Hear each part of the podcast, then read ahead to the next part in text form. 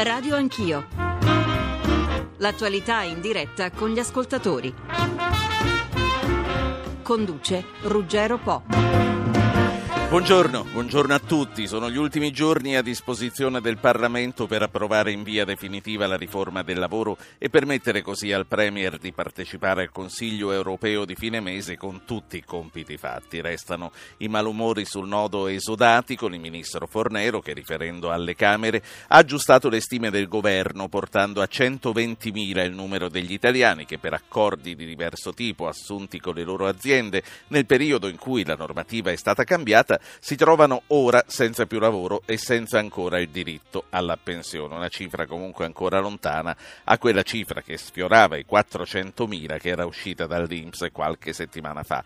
Monti ha sentito i leader dei partiti che lo sostengono, ha garantito su futuri provvedimenti specifici per la questione esodati e sulla flessibilità in entrata, chiedendo in cambio che il disegno di legge venga approvato entro mercoledì sera, prima del vertice di giovedì e venerdì a Bruxelles. Bruxelles. 800 0500 01 il numero verde per intervenire, 335 699 2949 se vi volete prenotare con un sms, Radio Anch'io, Radio 1 Rai, la nostra pagina Facebook. Claudio Tito, Repubblica, buongiorno. Buongiorno, buongiorno a tutti. Antonio Polito, editorialista del Corriere della Sera, buongiorno. Buongiorno. Poi saluto Francesco Boccia del PD che è già collegato. Buongiorno onorevole Boccia. Buongiorno a voi. E stiamo aspettando il senatore Quagliariello dovrebbe, del PDL che dovrebbe partecipare a questa prima parte. Tito Polito, comincio con i giornalisti. Qual è il vostro giudizio complessivo su questa riforma? Claudio Tito. Beh, eh, la riforma in, qualche, diciamo, in una certa misura mi sembra incompleta, eh, nel senso che eh, i passi in avanti compiuti anche forse nel senso della diciamo, elasticità, della flessibilità in uscita, eh, non sono accompagnati ad esempio da criteri per la flessibilità in entrata nel, nel, in entrata nel, nel mondo del lavoro. Eh, e poi eh, manca qualcosa anche sul piano del, degli ammortizzatori sociali. Eh, detto questo, probabilmente eh, costituisce comunque una riforma eh, che segna un cambiamento decisivo rispetto, rispetto al passato, eh, però insomma forse qualcosa di più per renderla più eh, omogenea e equilibrata si poteva fare. Antonio Polito cosa ne pensa?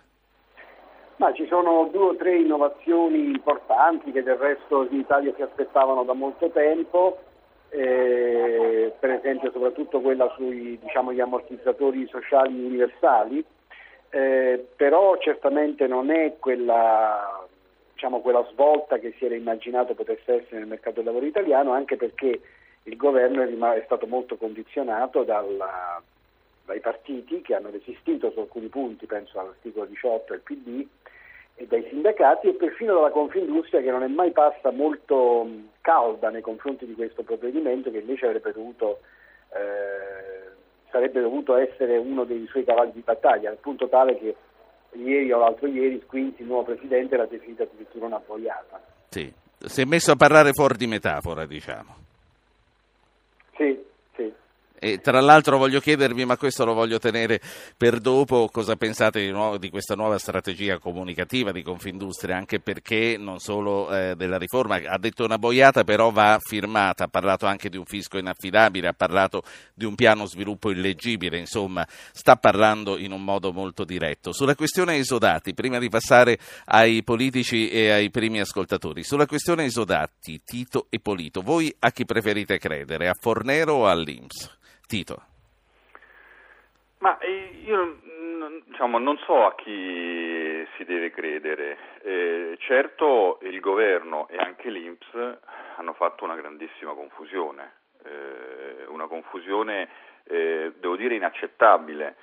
Eh, I, i, i, numeri sono, I, numeri degli esodati sono eh, cambiati veramente di giorno in giorno e in realtà eh, l'emergenza per quelle persone è molto più alta di quello che si pensava all'inizio, soprattutto quello che il ministro Fornero ha dichiarato all'inizio, eh, li ha corretti lei, lei stessa eh, l'altro giorno. Mm, e, però c'è un punto, al di là dei numeri, c'è un punto fondamentale. Diciamo, non è accettabile che eh, un governo lasci 100, 150.000 o 400.000 persone, come dice l'Inps, prive di qualsiasi tutela, avendo accettato un patto iniziale con lo Stato, che era quello di andare in pensione sapendo poi di ricevere, di, di, andare, di, insomma, di abbandonare il lavoro sapendo di poter ricevere la pensione. Eh, il ministro Fornero e Monti devono in qualche modo risolvere questa situazione perché significa altrimenti che lo Stato tradisce un patto fatto con alcuni dei cittadini. Polito? Ma in realtà questo patto di cui parla Tito è stato tradito con tutti gli italiani, tutti i lavoratori dipendenti italiani, perché la riforma delle pensioni ha stabilito che eh, di punto in bianco da un giorno all'altro cambiassero le regole per tutti, anche per chi è ancora al lavoro. Eh, la vera differenza rispetto per esempio alla riforma Dini, che prevedeva un periodo di transizione di una, di una ventina d'anni, 25 anni, che per questo è stata in buona parte inefficace sui conti pubblici, la vera differenza è che la, la riforma Fornero era senza transizione, quindi aveva una sua brutalità. Lo dico per dire che nel numero degli aspiranti esodati bisogna considerare che ci sono alcuni che sono effettivamente esodati, cioè persone che hanno avuto eh, hanno firmato un accordo con le loro aziende, magari spesso davanti al Ministero del Lavoro o davanti alla Regione, quindi diciamo con un potere pubblico garante, eh, in base al quale andavano in pensione prima eh, e gli anni che gli mancavano venivano coperti in varie forme o dall'azienda o dal pubblico e così via. E questo è certamente un interesse, eh, diciamo così, un, un, diritto, un diritto soggettivo che lo Stato non può non riconoscere però poi dentro questo numero, e qui, da qui deriva la disparità e secondo me anche la superficialità con cui l'Inps ha diffuso le cifre, dentro questo numero ci sono tantissime persone che o gli capiterà nei prossimi anni questa cosa, quindi bisogna sì. Eh, vedere poi, per esempio ci sono le aziende, molte banche dove si stanno ridiscutendo gli accordi che, che hanno stati presi proprio perché è cambiata intanto la legge oppure di persone che avevano semplicemente una legittima aspettativa, cioè che Quindi... si aspettavano, essendo andati in pensione, magari di loro iniziativa, eh, di coprire quegli anni con i contributi volontari e poi eh, scattava la pensione. Quindi, Quindi nei 400.000 ci sono sia i diritti acquisiti sia le legittime aspettative. Esatto, esatto. E non voglio dire che non bisogna fare nulla per le legittime aspettative però è un problema diverso che va affrontato in modo diverso, magari favorendo il ritorno al lavoro di queste persone. Però se no, diciamo, in effetti, se facessimo, se considerassimo tutta l'intera cifra come mh, esodati, allora sì. praticamente il pezzo della riforma non si attuerebbe. Io a questo punto passo la parola agli ascoltatori e alla politica. Cominciamo con Angelo da Acireale e Luigi da Milano. Signor Angelo, buongiorno. Buongiorno a lei, gli ospiti e gli ascoltatori. Volevo dire questo. Eh, in Italia, oltre la, la, diciamo, quello che hanno fatto con gli esodati, che è vergognoso, ci sono eh, disoccupati che non sono scritti eh, come disoccupati perché sono stanchi di essere presi in giro. io, per dire, nella mia famiglia ho due figli disoccupati da tanto tempo, uno è laureato, ogni tanto fa qualche mese di supplenza con un figlio e io che a 70 anni che sto lavorando e, e faccio l'autotrasportatore con tutte queste tasse che stanno mettendo, il gasolio che aumenta di giorno in giorno, automaticamente non riesco più a pagare le tasse, ma quantomeno devo mangiare i miei figli. Sì. Perché la prima cosa è quella. Ma voglio dire questo, la signora Fornero è brava a fare l'attrice, non dovrebbe fare il ministro perché le lacrime che ha versato durante il suo, diciamo, quando l'hanno messo... E non rimaniamo ministro, sempre sulle erano, lacrime. Erano eh, lacrime per... di coccodrillo. E il signor Monti sta rovinando l'Italia. Ma perché non mettono un tetto alle pensioni di 5.000 euro e stipendi faraonici? Perché non fanno un censimento certo. sul tema della Chiesa Cattolica? Perché non fanno pagare le tasse e mettono le prostitute le, le, case chiuse, perché non vanno pagare tutti i, i giochi che Quindi ci sono? lei come, molti, lei come molti italiani dice erano altre le leve su cui eh, da, da azionare. Luigi da Milano, tocca a lei, buongiorno. Sì, buongiorno, mi sente? Sì, la sento bene. Allora, no, perché sto parlando in cuffia. Eh, no, volevo semplicemente fare un'osservazione. Anch'io sto parlando in cuffia, dica, dica. Eh, ma, la mia, ma evidentemente la mia non è come la sua. Eh, lo stavo dicendo, quello, quello, che spaventa però in tutto questo discorso che viene fatto sul lavoro, che sembra che il lavoro sia diventato soltanto un problema economico e non un problema etico e sociale, cioè un problema in cui le persone e, il modo con cui le persone conquistano ogni giorno la propria dignità e il proprio diritto ad essere cittadini. E invece qui si parla sempre soltanto di cifre, di persone che di articolo 18, di tutte queste cose. Sì. Cioè io credo che la politica dovrebbe dare un colpo d'ali in questo momento se mette veramente le mani al lavoro e ricordare quello che dice la nostra Costituzione, che l'Italia è una repubblica fondata sul lavoro.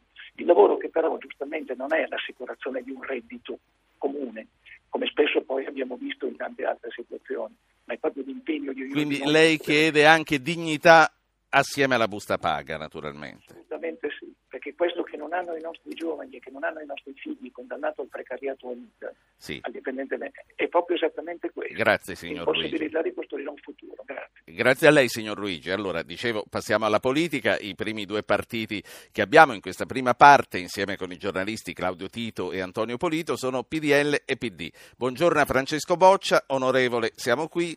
Buongiorno al senatore Gaetano Quagliariello del PDL. Buongiorno, buongiorno, senatore. Buongiorno a lei. Boccia e Quagliariello, innanzitutto il vostro giudizio su questa riforma del lavoro che mi sembra di avere capito voterete, ma sulla quale avete qualche perplessità. Cominci lei, Boccia. Ah, intanto cosa manca alla, alla, riforma? Mancano i soldi, come mancano a quasi tutti i provvedimenti assunti non solo da questo governo e la discriminante è quali scelte redistributive si fanno per finanziare la riforma. E quindi buona parte dei problemi sollevati da Tito e Polito scontano il fatto che alcune scelte profonde sono state fatte a metà per mancanza di soldi. E Qual è il merito che ha la riforma? E, e, qui vorrei che sgombrassimo il campo da molte ipocrisie che hanno caratterizzato il dibattito anche tra Confindustria e sindacati. Il merito è che finalmente discutiamo di mercato del lavoro riconoscendo la dualità e la frammentazione del mercato del lavoro, perché fino ad ora era stato sempre affrontato il, il tema, le problematiche del mercato del lavoro guardandole eh, dall'angolatura di quei 16-17 milioni di lavoratori dipendenti che sono già dentro il mondo del lavoro. Poi ci sono 7-8 milioni di autonomi, tra questi ci sono delle finte partite IVA, altrimenti facciamo finta di non conoscere come funziona il nostro paese, eh, da sempre ignorate da, da dai ministri del lavoro che si sono susseguiti, perché uno dei motivi che mi porta a essere in profondo disaccordo con Squinzi è che mentre questa riforma riconosce il fatto che eh, alcune imprese hanno, per, per eh, ragioni più varie,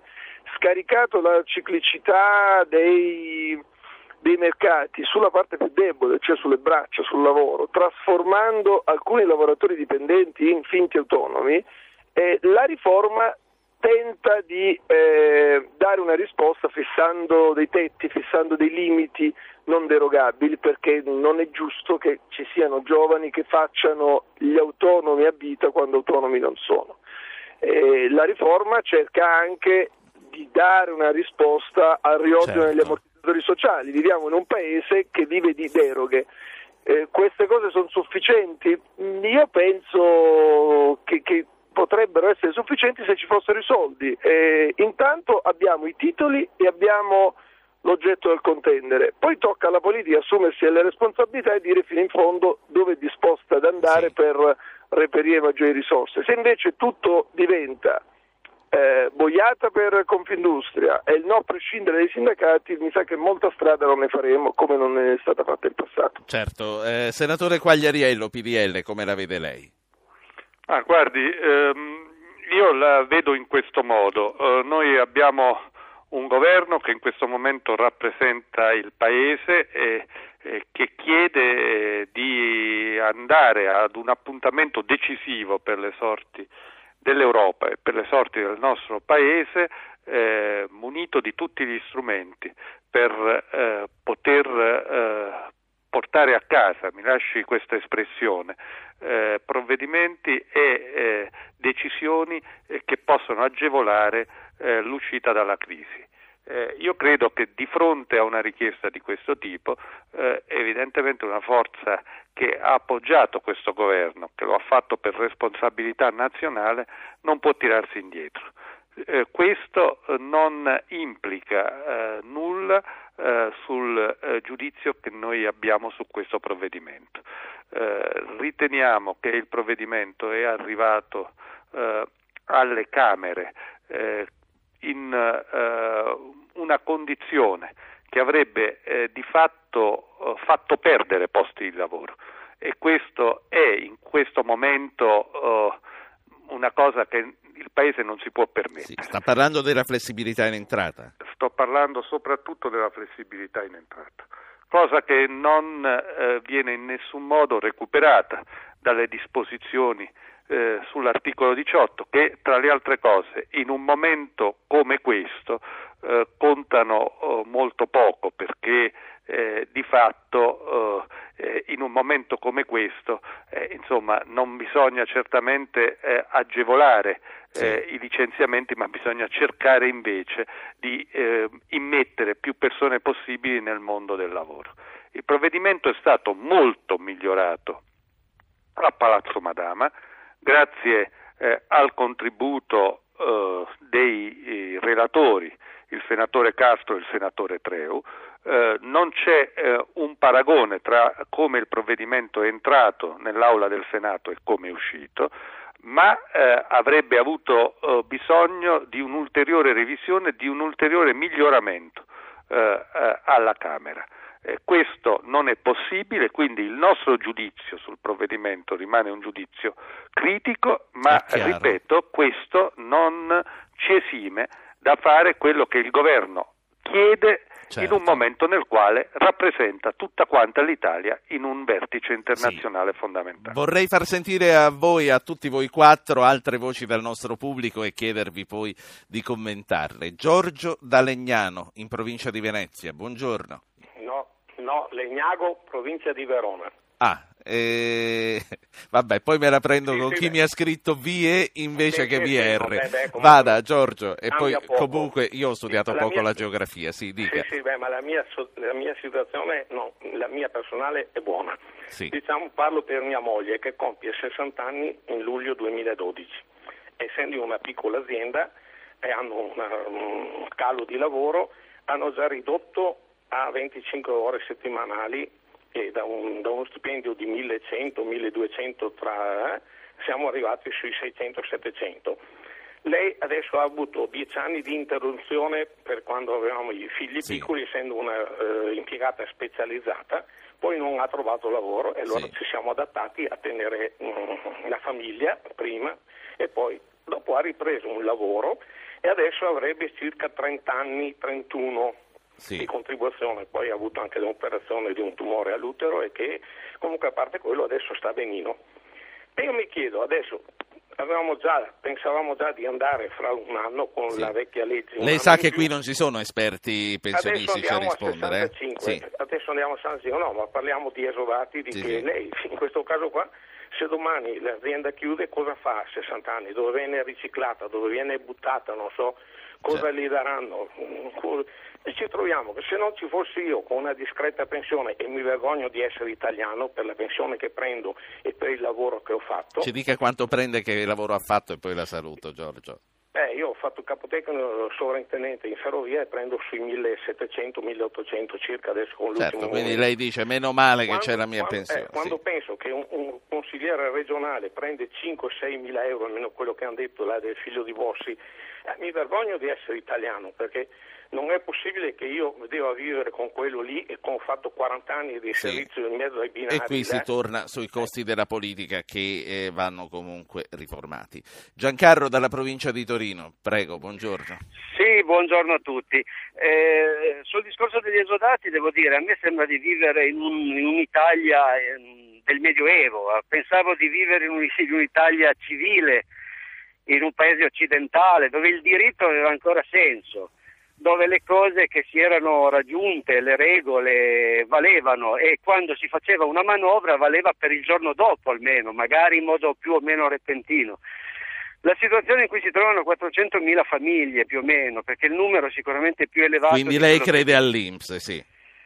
Ma io sono sicuro, io sono sicuro eh, che il numero è quello dato da lì, non penso Vabbè, che dipende sempre da chi, da chi si considera. Comunque, mh, concluda, si dica. No, io sono dell'idea che, eh, come aveva suggerito, mi faccio solo portavoce, eh, poteva essere qualsiasi segretario del- dei sindacati. Io parlo della Camusso. La Camusso ha detto in modo pratico che si poteva assolutamente eh, fissare una norma. Le risorse poi si parlava nel prossimo governo, quello che sarà, se sarà di centro-sinistra, centrodestra o di chi sarà.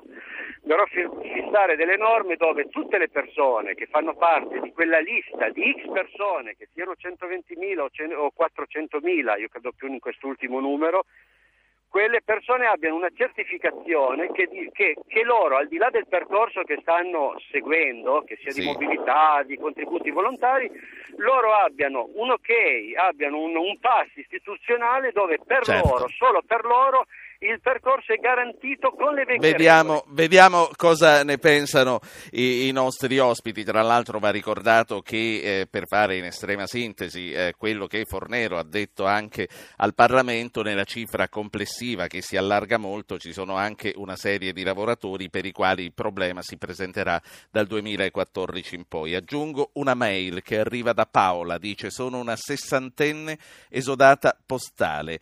Eh, ho accettato di lasciare l'azienda per la quale lavoravo perché avevo da seguire mia madre disabile e bisognosa di cure costanti. Mi sono ritrovata in questa bolgia dove uno Stato non mi riconosce i diritti acquisiti. Mi si dice che sono troppo giovane per meritarmi la pensione. Mi si dia allora l'opportunità di un lavoro che però non comporti alla fine una ricongiunzione onerosa, visto che nel frattempo mia madre è venuta a mancare. Nessuno di voi può immaginare come mi sento in questo momento, sconvolta, disperata e infinitamente inutile.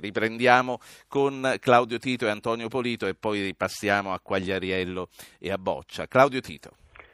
Beh, int- intanto mh, io vorrei fare una premessa, è chiaro che eh, non tutti quelli che perdono il lavoro sono degli esodati, perché ho l'impressione che si comincia a fare un po' di confusione su questo.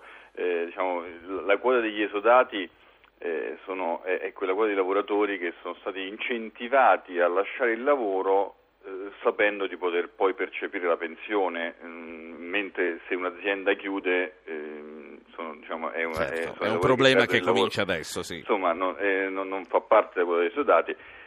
Poi è vero che nella quota dei 400.000, 390.000 indicati dall'Inps in realtà ci sono dei, dei lavoratori che entrano nella, diciamo, in quella quota nel periodo che va dal 2012 al 2017, quindi eh, sono cinque anni e non tutti diciamo, eh, si trovano in questa situazione attualmente. Mm, Però il, il- il punto appunto, è, è sempre lo stesso, è se eh, è possibile trovare una soluzione per quei lavoratori che sono stati incentivati in base a una legge dello Stato a lasciare il lavoro sapendo di poter prendere la pensione. Eh, mi sembra che l'emergenza eh, riguardi soprattutto questo, questo Certo. tipo di, di- di lavoratore. Grazie. Antonio Polito. Eh, insomma, sul tema mi pare che abbiamo detto tutto quello che, che c'era da dire, a parte diciamo, la- la- eh, l'aspetto sempre dolorosissimo dei drammi umani che si nascondono individualmente dietro casi così, dietro vicende così collettive, perché è chiaro che la riforma delle pensioni ha modificato l'aspettativa i calcoli, i ragionamenti, le speranze di, di, milioni di persone, non solo quelli che hanno perso il lavoro, che sono, hanno accettato accordi per uscire, ma anche di quelli che sono rimasti al lavoro, che magari non so, si erano trasferiti da un'altra parte in attesa della pensione oppure eh, avevano deciso di, di, comprare una casa contando sui risparmi, adesso sanno che devono restare 3, 4, 5 anni ancora sì. prima di ottenere la pensione. Questo non c'è alcun dubbio. Devo dire che come tutte le cose italiane paghiamo tutto insieme e alla fine eh, come dire, la mancanza di, di, provvedimenti che aggiustassero le cose un po' alla volta e progressivamente sì. quando ce n'era bisogno. Un'ultima, un'ultima, questione, Polito. Il senatore Quagliariello diceva che questa riforma è entrata in un certo modo in Senato ed è uscita molto migliorata. È un giudizio, un'affermazione che possiamo condividere? Ma dipende, dipende, da molti punti di vista. Secondo me eh, la legge è uscita peggiorata sulla flessibilità in uscita, eh, che è diventata, che sostanzialmente non ha cambiato molto rispetto alla situazione precedente, ed è uscita ehm, peggiorata anche sulla flessibilità in entrata, nel senso che oggi è più difficile sostanzialmente assumere o più oneroso non sono cambiamenti travolgenti, però siccome ci si sperava, ci si augurava un sì. cambiamento travolgente in senso positivo, devo dire che effettivamente non c'è. Grazie. Grazie. Concludiamo con Francesco Boccia e Gaetano Quagliariello. Boccia, PD, eh, riprendendo i discorsi che sono state fatte, soprattutto commentando le testimonianze che sono arrivate anche dai nostri ascoltatori, che eh, ogni volta che si parla di questo ricordano quanto, eh, quanta diseguaglianza ci sia eh, tra chi fa un lavoro e chi ne fa un altro, soprattutto chi si dedica alla, alla politica e alla pubblica amministrazione. Boccia. Eh, le loro esperienze sono la dimostrazione che poi le riforme non, non, vengono fatte sulla carta ma impattano sulla vita vera, quella in carne e ossa ed è evidente che più si costruisce un welfare universale più si evitano le distorsioni che abbiamo ascoltato anche dalle testimonianze di questa mattina.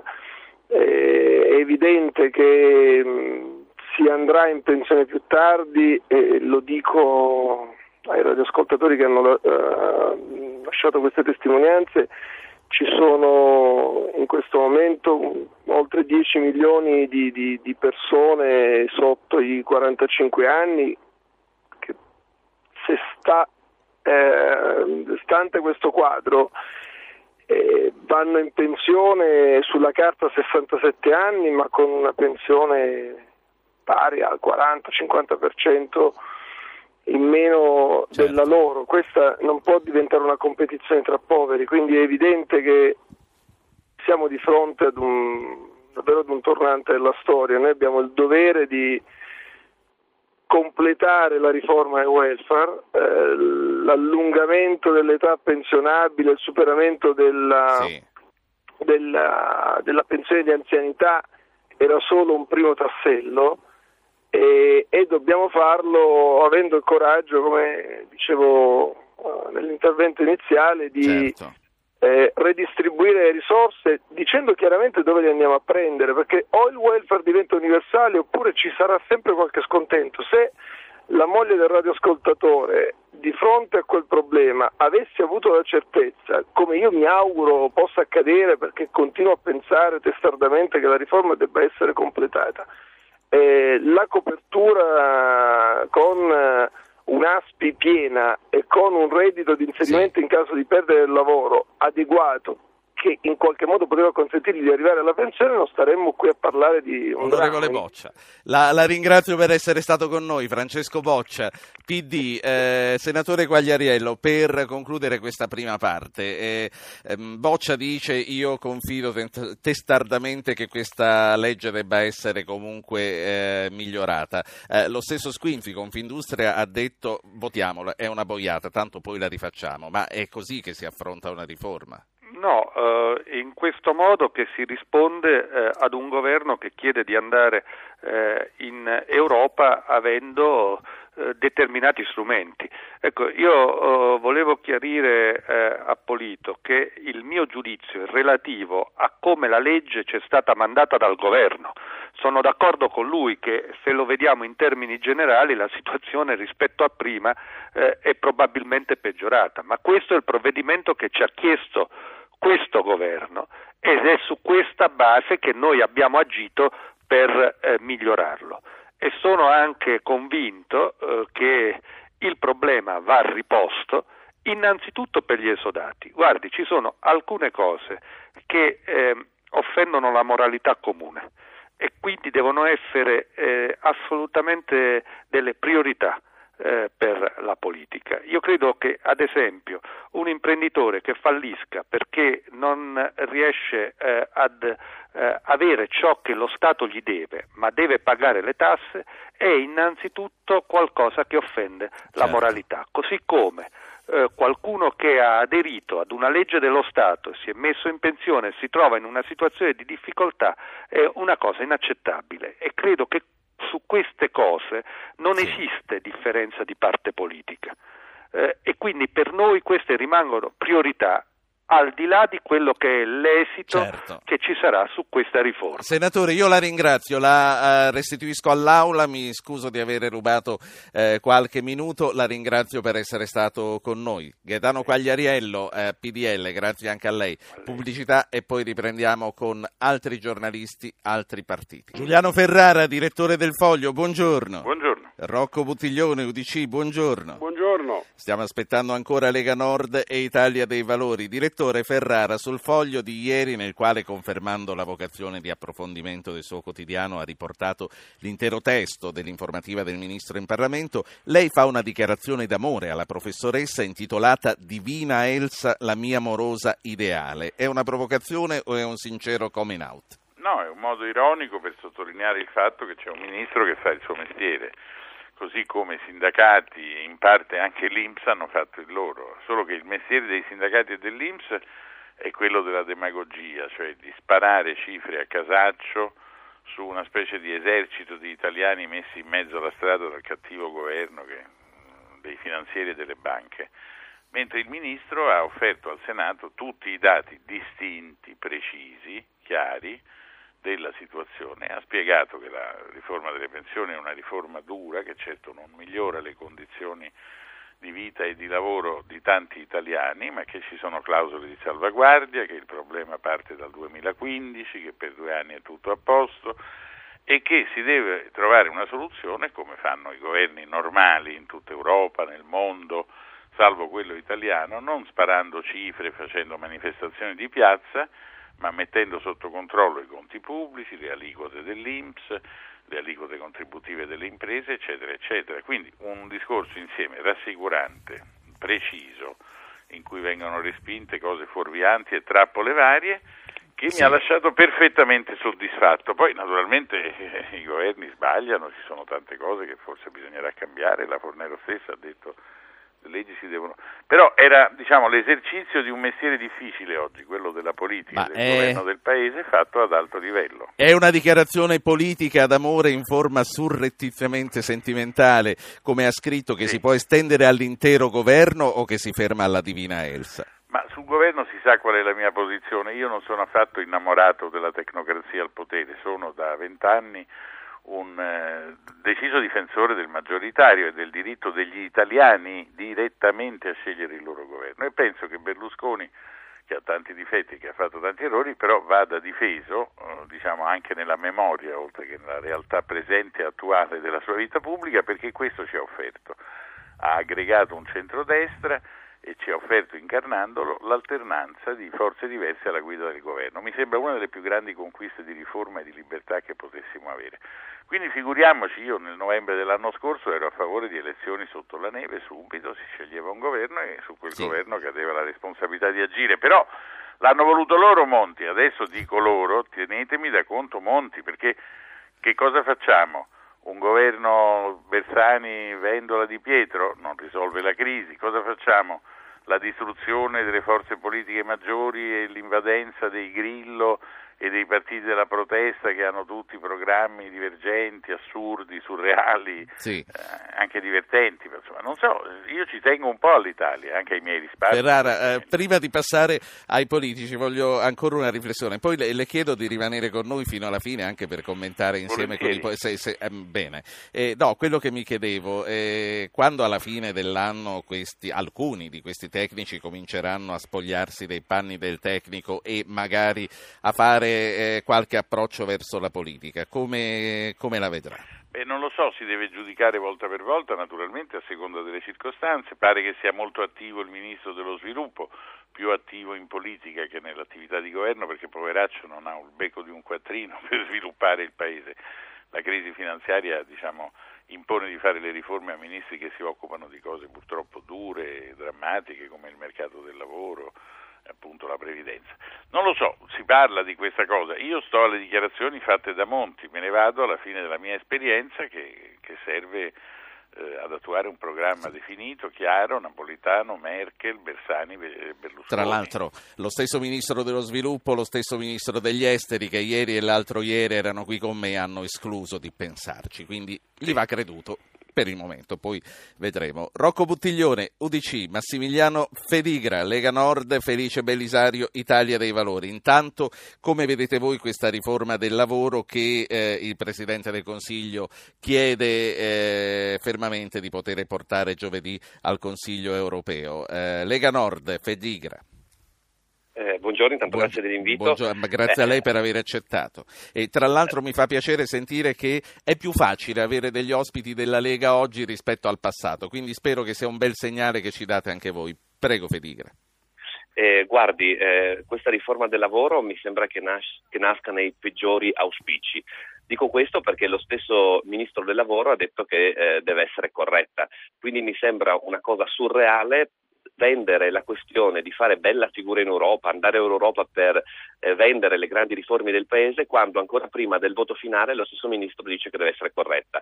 Io penso che buona figura nella compagine internazionale la si possa fare se si porta una riforma seria, definitiva, che possa dare certezze a imprese e lavoratori. Dico un fatto su tutti, in un momento di crisi bisogna puntare sicuramente ad aiutare le imprese, a rendere facile la loro competizione a livello internazionale. Questa riforma del lavoro nella sostanza sì. aumenta i costi eh, aumentando il costo del lavoro. Mi sembra veramente eh, una direzione sbagliata che noi contestiamo con forza. Bisognerebbe andare in Europa invece eh, di eh, portare con certo. fatti, andare a imporre per esempio la difesa delle imprese, la difesa del mercato e che i fondi della BCE vadano, eh, vadano alle banche perché vengano riversati alle, alle attività produttive e non invece ad attività finanziarie. Senatore Belisario, tra l'altro mi comunicano che si può fermare per pochissimo tempo. Felice Belisario, Italia dei Valori, eh, come vede lei questo pressing per portare presto in Europa questa riforma? Beh, guardi, io questa mattina ho sentito un po' di giudizi. Confindustria dice che è una porcheria, il direttore Polito dice che è peggiorata addirittura. Boccia dice che è peggiorata, Quagliariello ha detto che è peggiorata, il ministro Fornero ci dice eh, eh, che la riforma può eh, essere. Sta, sta semplificando molto eh, di quello che hanno detto i suoi citati. Sì, comunque. Eh, co- ognuno ha trovato delle ombre e a- mm. altri hanno trovato anche delle luci. Eh, sì, però il questo, ministro sì. dice che si può fare, si approva e poi faremo il tagliando. Io de- devo dire la verità che mi sembra schizofrenico legiferare in questa maniera. Sì, questo non ha detto il ministro, questo l'ha detto la, Il ministro Fornero cosa dice? Dice, eh, se mi fa concludere un sì, attimo. No, no, certo. Il ministro Fornero dice eh, la riforma eh, può essere migliorata, cioè, non è un tabù in alcuni passaggi, quindi noi ci potremo ritornare, il che significa approviamola così com'è e poi la modifichiamo. Per me questo è un sistema di legiferare sballato. Cosa non va di questa riforma? La flessibilità in entrata, si dice, diventa una precarietà infinita. Dall'altra parte, la modifica dell'articolo 18, passicciata, fatta male, agevola i licenziamenti. Tenga presente che Italia oggi, nel numero di oggi, dice che i licenziamenti sono rispetto al all'anno precedente del 40% in più e si pensa che già l'anno 21 eh, le cifre non miglioreranno. allora mi dico perché il governo ottusamente continua a rincorrere il voto di fiducia anziché provare a migliorarla prima al Senato. Non è vero che è stata migliorata, eh, la riforma era un pasticcio ed un pasticcio è rimasta, ma per evitare che eh, nessuno la capisca, neppure gli interpreti del diritto che dovranno poi eh, dirimere controversi in lungo e in largo, perché allora non provare a, a farla in maniera migliore? Poi Monti vuole andare lì eh, a fare il blef di una riforma che non piace a nessuno e la vuol portare approvata, ma se lui è contento è come mettere un vestito con la giacca assolutamente stirata e, con, eh, e senza pantaloni o col, con i pantaloni con i buchi. Questa è la riforma del lavoro con cui egli si presenta a Bruxelles. Io, io la, la, ringrazio senatore, la lascio andare perché eh, mi dicono che deve andare così. Perché... E abbiamo la, le riforme o le, le, le presunte riforme costituzionali in aula eh, non perde mai il suo, il suo, senso polemico. La saluto, la, la ringrazio, senatore Belisario. Eh, onorevole Buttiglione, UDC, l'ho fatto aspettare un po', spero che mi perdoni. Prego, Buttiglione, qual è il vostro, il vostro giudizio? Voi comunque siete eh, tra coloro che al momento, anche tra coloro che appoggiano eh, il governo, la, la sposate praticamente in pieno questa riforma? Questa riforma non piace a Confindustria, sapete perché? Perché eh, mette un freno a un sistema drammatico di precariato, per cui un giovane può rimanere precario fin quando è vecchio.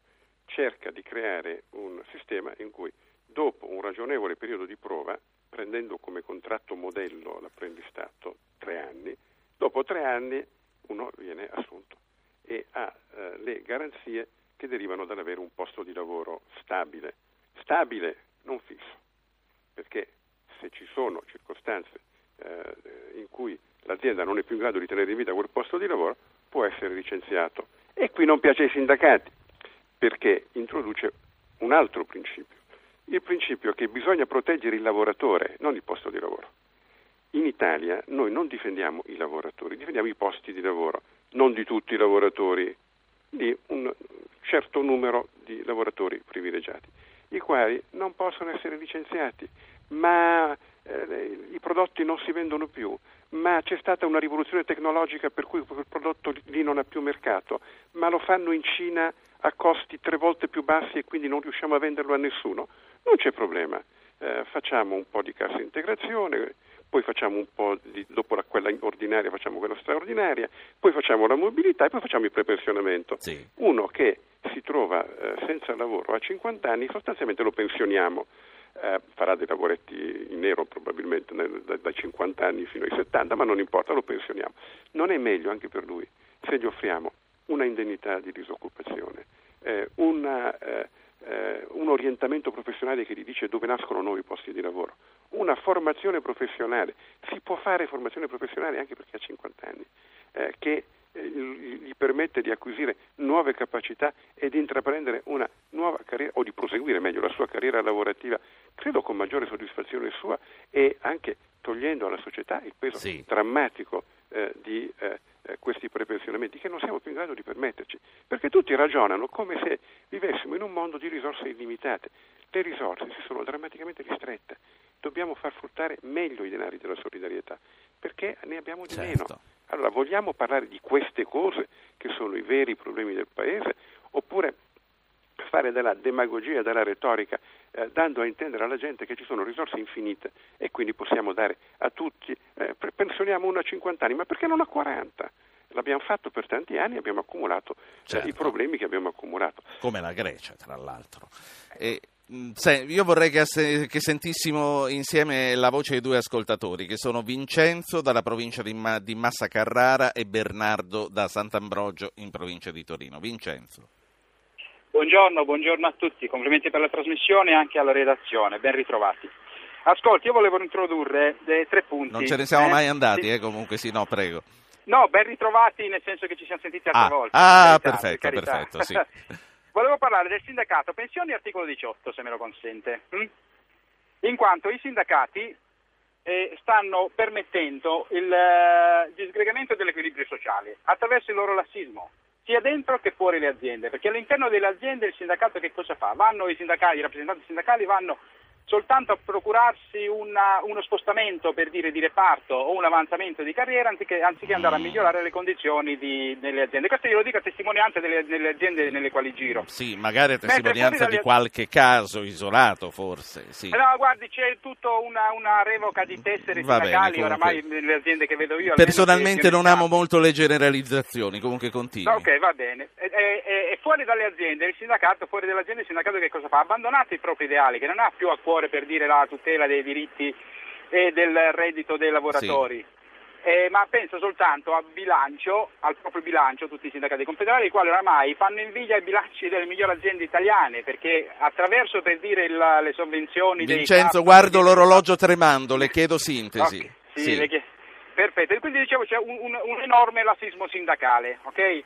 Poi per, per, quanto riguarda le pensioni, volevo rilanciare una proposta che attraverso questa radio avevo già fatto. La dica in una sarebbe, parola. Sì, che sarebbe quella per dire di consentire la, la, facoltà di rimanere a lavoro oltre i 40 anni di lavoro per chi ce la fa, per chi invece non ci riesce sì. di andarsene in pensione. Come si copre tutto questo? Si copre attraverso, a mio avviso, l'unificazione degli istituti di previdenza facendo in modo che la pensione sia uguale per tutti, perché quando uno va in pensione non importa che sia stato un lavoratore, un muratore o un politico, è un pensionato. E ha bisogno dei soldi per vivere. Grazie.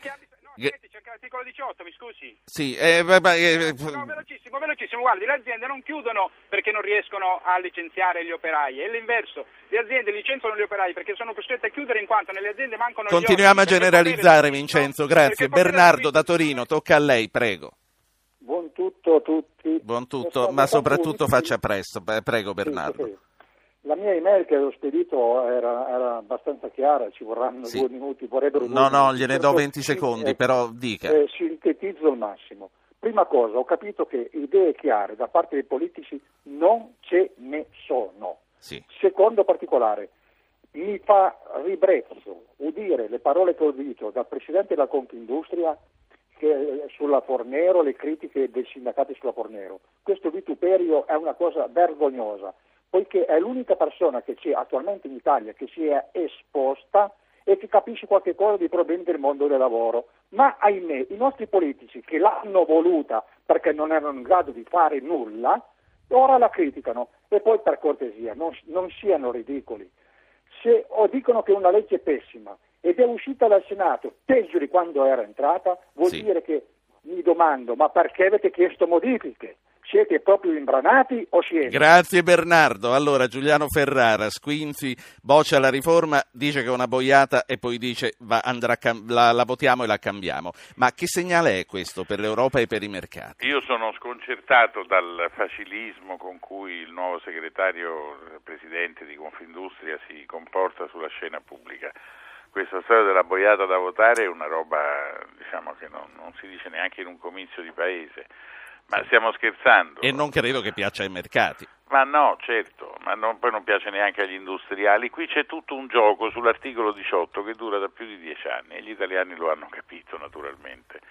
Eh, Confindustria, eh, essendo non eh, un insieme di imprenditori, ma un'associazione sindacale di imprenditori con una sua logica di potere, anche intesa in senso non offensivo, insultante, il potere, il potere lo si esercita, preferisce il sistema della concertazione. Mettiamoci d'accordo triangolarmente con i sindacati e il governo e facciamo le cose che ci convengono, così eh, otteniamo vantaggi particolaristici. Da questo sistema è uscito Marchionne e la Fiat dicendo no, in questo modo voi ammazzate l'impresa italiana, la grande impresa italiana, la ricerca, l'occupazione, lo sviluppo, bisogna eh, che si decida un nuovo modello di relazioni sindacali e un nuovo modello di rapporti tra le industrie e il governo. Allora, in nome di questo fatto, Confindustria, tutte le volte che si pone la questione dell'articolo 18, che la ponga Berlusconi, che la pongano i sindacati sì. Cisle Will, che la ponga il governo dei tecnici, eh, sostanzialmente diciamo, tira il tappeto sotto i piedi di chi la pone e cerca di farlo cascare in modo che si faccia male. Adesso, tra articolo 18 e poi anche stabilizzazione del precariato, come diceva giustamente prima Bottiglione, a Confindustria gli saltano i nervi, ma non saltano i nervi agli imprenditori italiani veri, saltano i nervi a un'associazione di imprenditori che fa una politica certo. a mio giudizio sbagliata. Con questo, con questo mi fermo, grazie Giuliana Ferrara, direttore del Foglio. Un minuto a testa per Lega e UDC. Fedigra, Lega Nord, a questo punto andremo in Europa con la riforma del lavoro fatta. E mm, non va bene comunque, lei dice è inutile farlo in questo modo. Beh, intanto devo dire che eh, secondo me Buttiglione ha letto una riforma diversa perché eh, io sono pienamente d'accordo con quanto ha detto, peccato che questa riforma va nell'esatto opposto, ovvero vengono diminuiti i fondi per gli ammortizzatori attivi, ovvero per la riprofessionalizzazione, è l'esatto opposto, viene irrigidito il mercato del lavoro in entrata. Ed è questo che si è elementato proprio ieri in audizione in Commissione Lavoro, sia eh, Confesercenti, Confartigianato, Confindustria va eh, a, e già adesso eh, voglio ricordare a Buttiglione che un'azienda in uno stato di crisi può sì. allontanare il lavoratore. Sono falsi problemi. Noi abbiamo sempre detto che se si vuole fare una vera riforma del lavoro è necessario trovare le risorse e abbassare il cuneo fiscale, perché in questo modo ci guadagna il lavoratore certo. e l'impresa è più competitiva. È inutile fare una riforma contrattualistica vendendola come nuova opportunità occupazionale, perché è una balla che eh, si vuole vendere agli italiani in Europa. Buttiglione, pensioni fatto, liberalizzazioni e crescita fatto, lavoro a questo punto speriamo che sia fatto in pochi giorni. Eh, I compiti sono finiti, questo governo ha ancora tempo per portare, come si dice, altro fieno in cascina prima della fine della legislatura. Certo, il meglio comincia adesso. Fino ad ora il governo ha eh, ridato all'Italia status internazionale imponendo sacrifici anche pesanti al Paese, non neghiamo che siano pesanti, sono pesanti, per avere in cambio che cosa? La possibilità di eh, bloccare le speculazioni contro l'Italia eh, e eh, quella di aprire una discussione sulla crescita, lo sviluppo e la creazione di posti di lavoro che si fa a livello europeo. Adesso inizia questa discussione. Certo, se noi andiamo, se Monti va a Bruxelles con eh, la riforma del lavoro che non è fatta, con eh, quelli che si vogliono rimangiare la riforma delle pensioni, con quelli che vogliono tornare alla lira, eh, con che credibilità, con che prestigio può porre e anche battere i pugni sul tavolo per dire adesso bisogna pensare al lavoro. E per pensare al lavoro, mi lasci concludere politicamente, noi abbiamo bisogno degli Stati Uniti d'Europa. Dobbiamo fare un grande passo avanti verso l'unificazione politica del continente. Come possiamo mobilitare risorse per mille miliardi di euro sì. Per eh, portare l'Europa all'avanguardia dell'economia della conoscenza, per creare i posti di lavoro nuovi che servono in settori ad alto Onorevole. contenuto di conoscenza, se non abbiamo un eh, responsabile politico. Mi stanno portando via dallo studio, la devo salutare, ma mi auguro veramente anch'io che si arrivi presto agli Stati Uniti d'Europa. Grazie a tutti, a domani. Avete ascoltato Radio Anch'io, condotto Ruggero Po, regia di Anna Posillipo, assistenti al programma Alberto Agnello, Francesca Mechelli, coordinamento tecnico Luca Cardin. Potete iscrivervi alla mailing list e ricevere le anticipazioni sulla trasmissione del giorno dopo scrivendo a radioanchio-rai.it, archivio puntate podcast su www.radioanchio.rai.it, pagina Facebook Radio Anch'io, Radio 1 Rai.